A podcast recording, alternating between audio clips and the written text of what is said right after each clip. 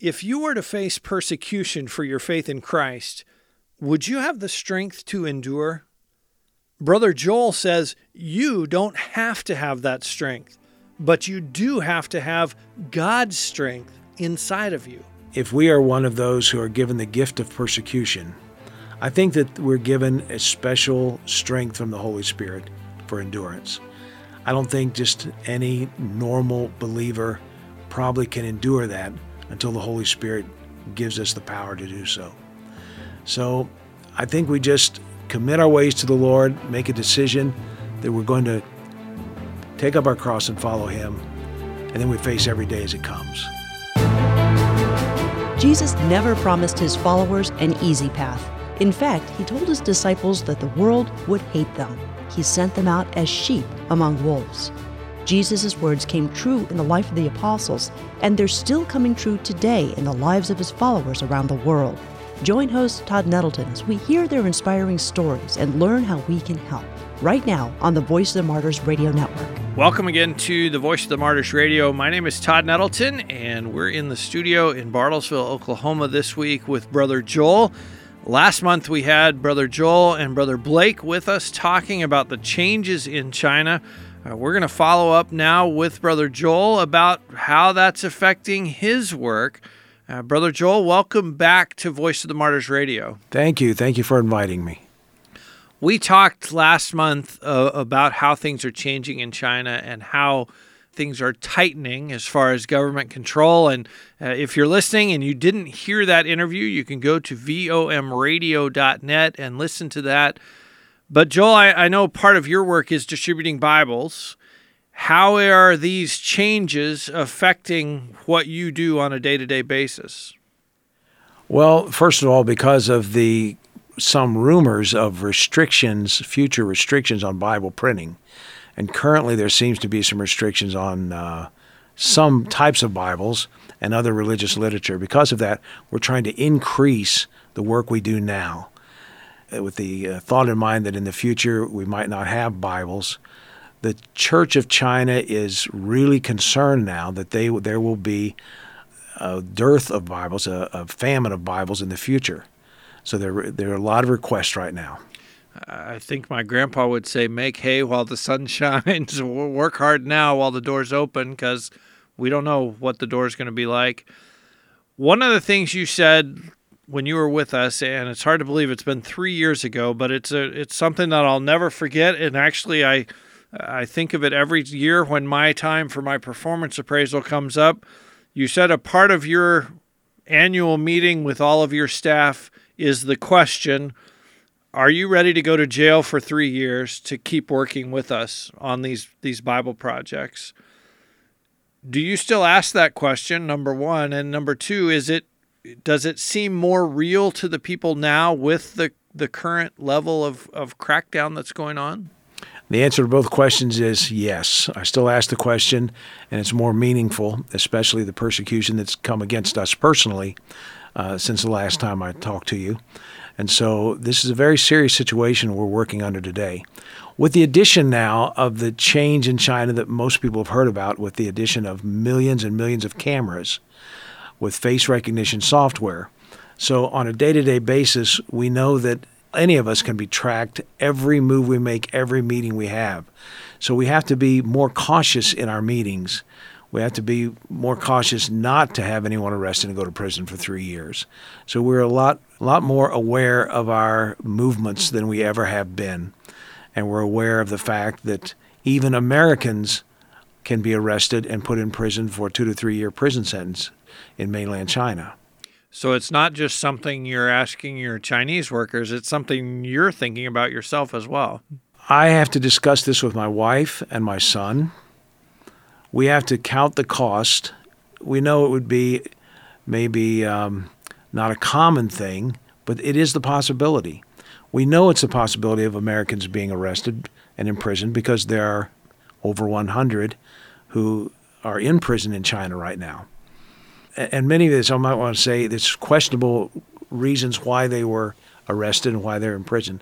So if it's a possibility at all, we need to have the discussion. But but really, Todd, isn't this the the condition of every believer that in the context of your own personal discipleship, you have to ask the question Will I pick up my cross and follow him? If I were asked to die for Christ, would I die for Christ? Would I be in prison for Christ? I think we all should ask that question. I hope that happens every month when we send out the Voice of the Martyrs newsletter. I hope people read those stories and say, okay, what would I do if my spouse was arrested? What would I do if I was sent to prison? Because, like you say, that, that is a part of our personal discipleship. Help me, though, understand how you think through those issues. When you sit down with your wife and say, okay, uh, it's time for us to, to re up and, and recommit to this work yes, there is the possibility. Uh, it's it's probably not a likelihood, but there is certainly the possibility I could end up in jail. How does that conversation go, or or how do you think through that in your own heart and in your own mind?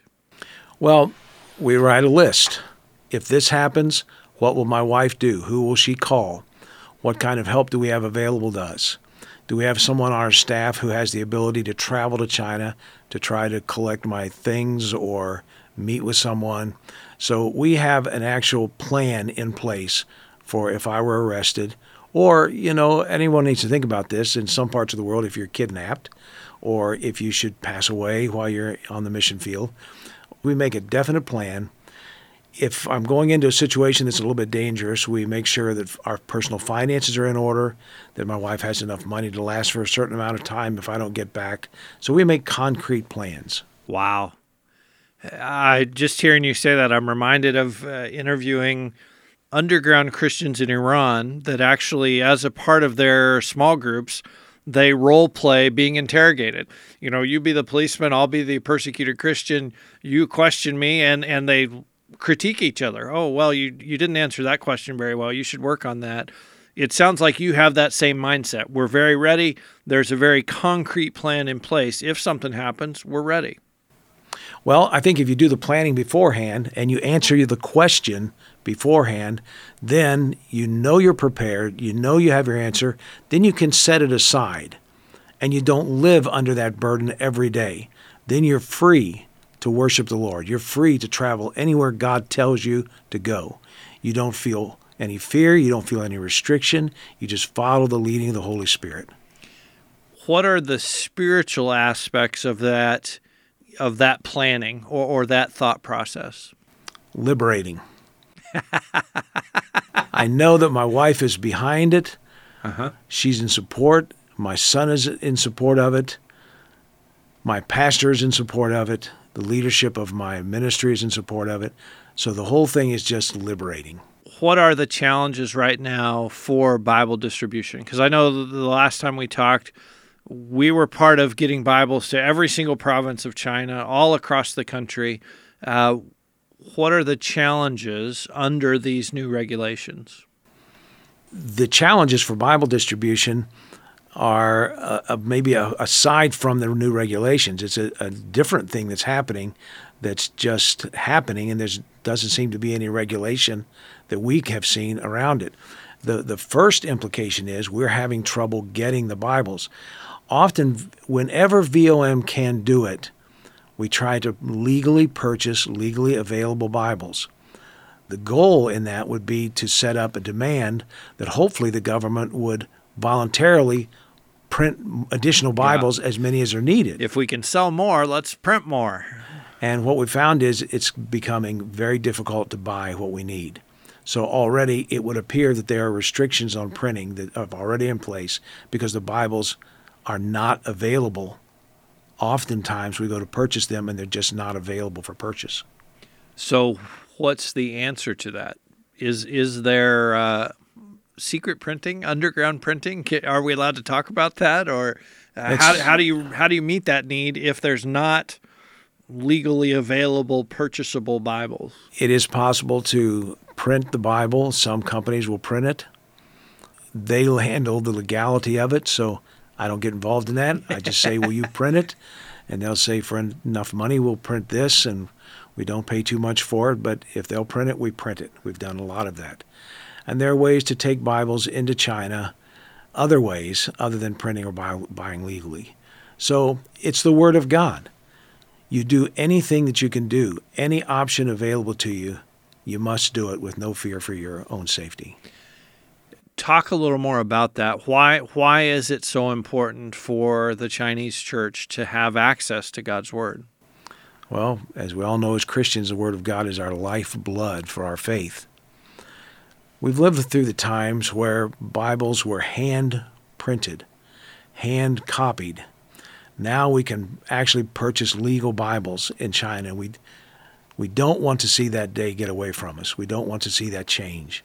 So we want to, in every case that we can, we want to cooperate with the government and, and have a good name as Christians, have a good standing as believers, be seen as good citizens. But the Word of God is our lifeblood. We will not exist without it. Are there some digital ways to get Bibles that, that don't involve paper and ink and maybe are are easier or less problematic as far as delivery? There are. There are a lot of digital Bibles available in the Chinese language today, and VOM is currently working on improving our methods of mass distribution of digital materials onto mobile phones or onto tablets or computers. So that's all available. And uh, we'll use that if we need to.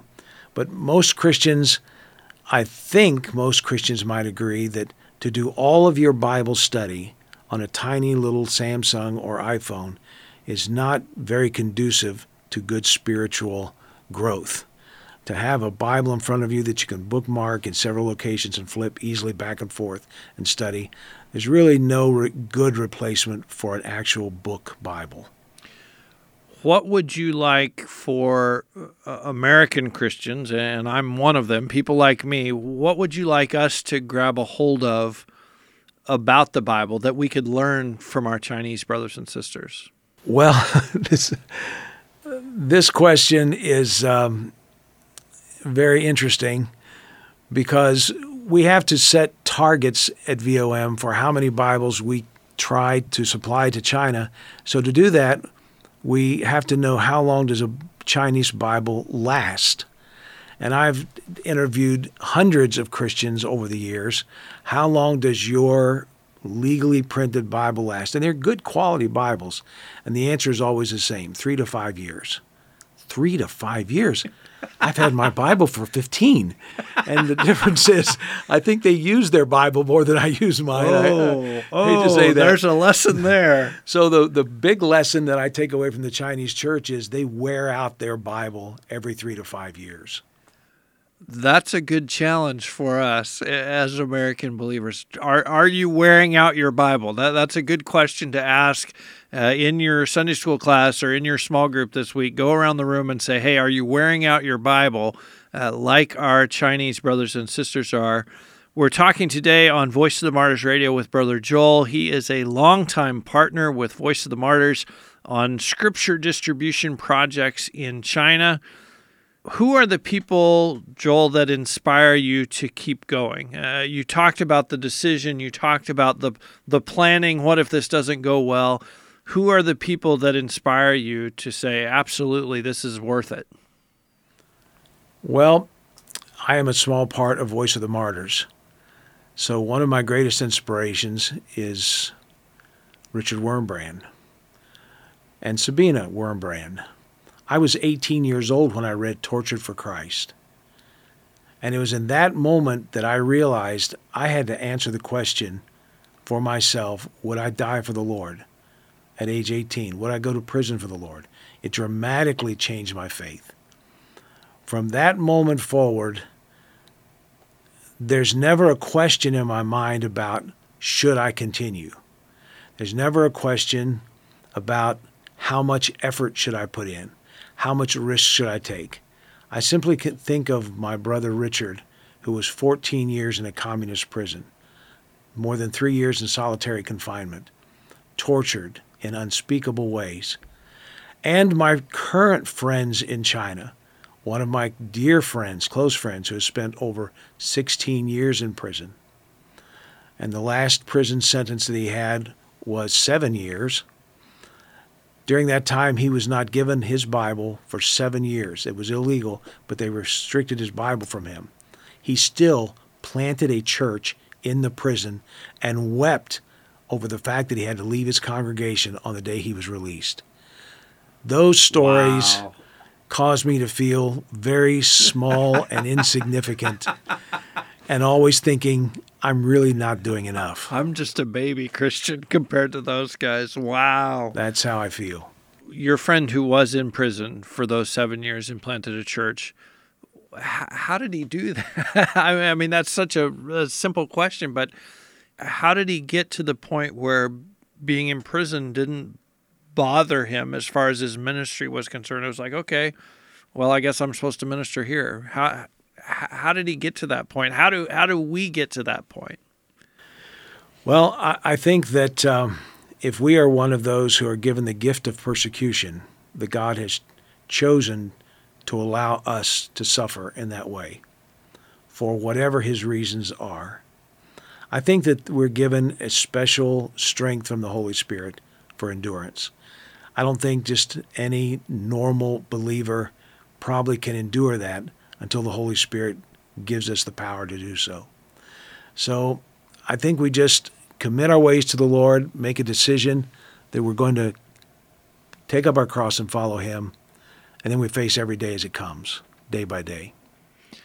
And I take comfort from the fact that that God gives us that grace when the time comes.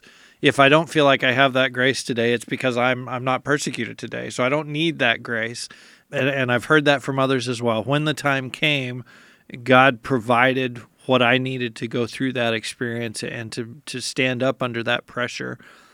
Brother Joel, we've heard stories about uh, the the missionary heart of the Chinese church, where the Chinese church is sending missionaries into Muslim countries, into other countries.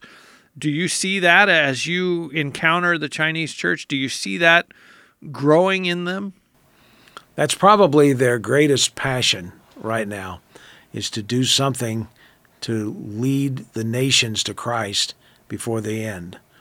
They have a very definite eschatology about the end and Christ's return to this earth, and they believe that they have been ordained by God to go to the nations and that their experiences that they have had in China are useful to them for going into the most difficult areas of the world and being able to preach the gospel and face persecution in uh, Muslim countries, for instance.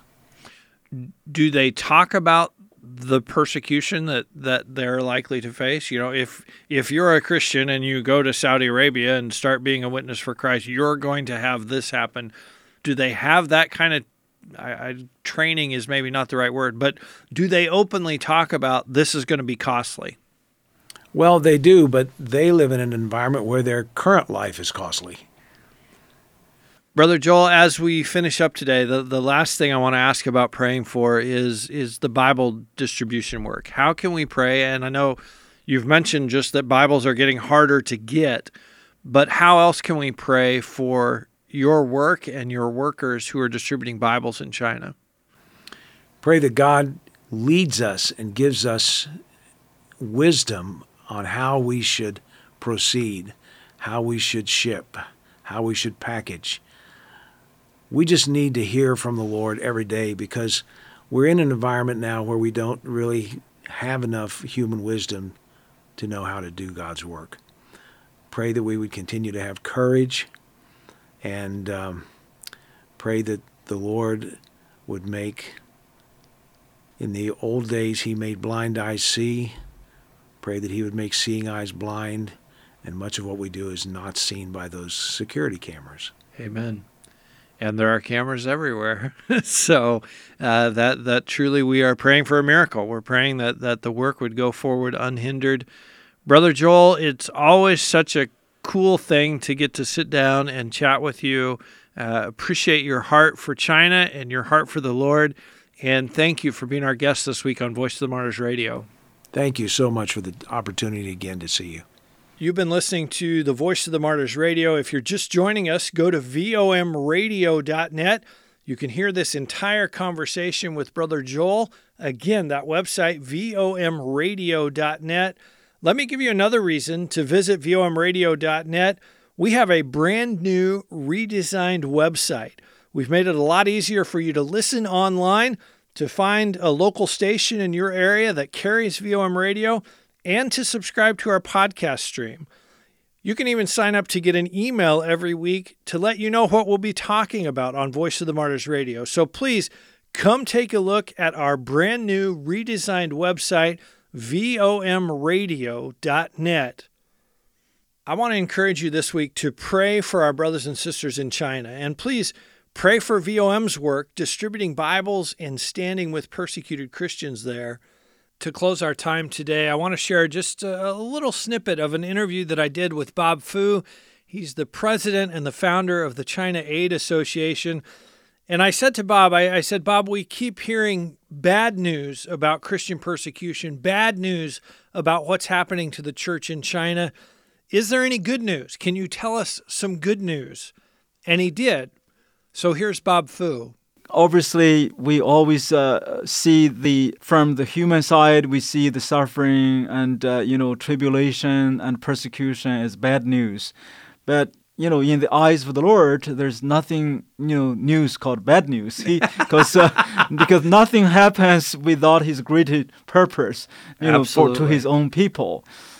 You know, we many Western churches uh, we have been praying for unity in the Chinese church, especially you know the, there there is uh, so much uh, conflict between the government, Three Self Church, and the house churches over the years. Historically, the Three Self Church was regarded as betrayers of the house church because some of the leaders were Communist Party members.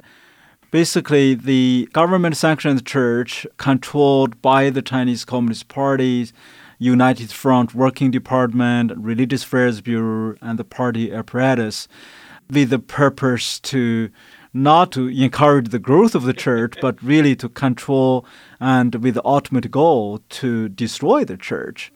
So the, the Communist Party from 1950s established this organization called the Three Self Patriotic Movement, and which is a political organization with a religious uniform to control, you know, the Protestant churches worshiping in the government-sanctioned church buildings. Uh, since the current president Xi Jinping took power in 2012. Even those in the government sanctioned churches had become a major target of uh, persecution, discrimination by this uh, communist regime. Nobody had uh, ever imagined or projected that uh, in the past two years, just during the time of a government crackdown for uh, cross demolition campaign, there is a, a kind of a God orchestrated unity movement. For the first time, the house churches are having their prayer rally, more, you know, like hundreds of house churches nationwide to arrange a daily prayer for those uh, affected three self church. Wow. And now there's a unity. There's a prayer to each other. There's a like a, a fellowship, recognition of each other. I mean, it, it, it, never, no human being can orchestrate that. I mean, even the Communist Party cannot burn them together.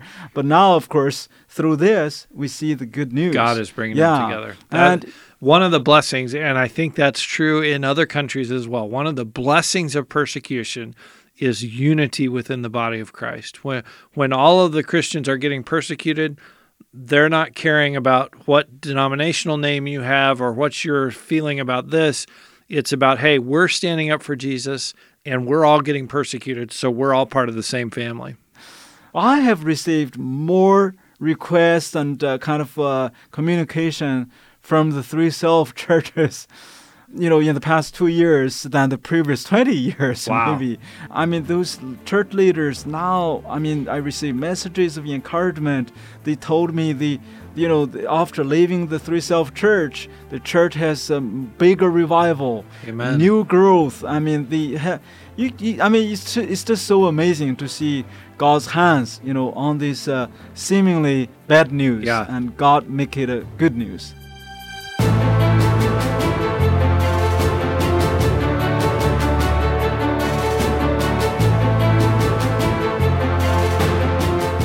Guest next week loves the people of Iran. He's going to share that contagious love with you next week on VOM Radio.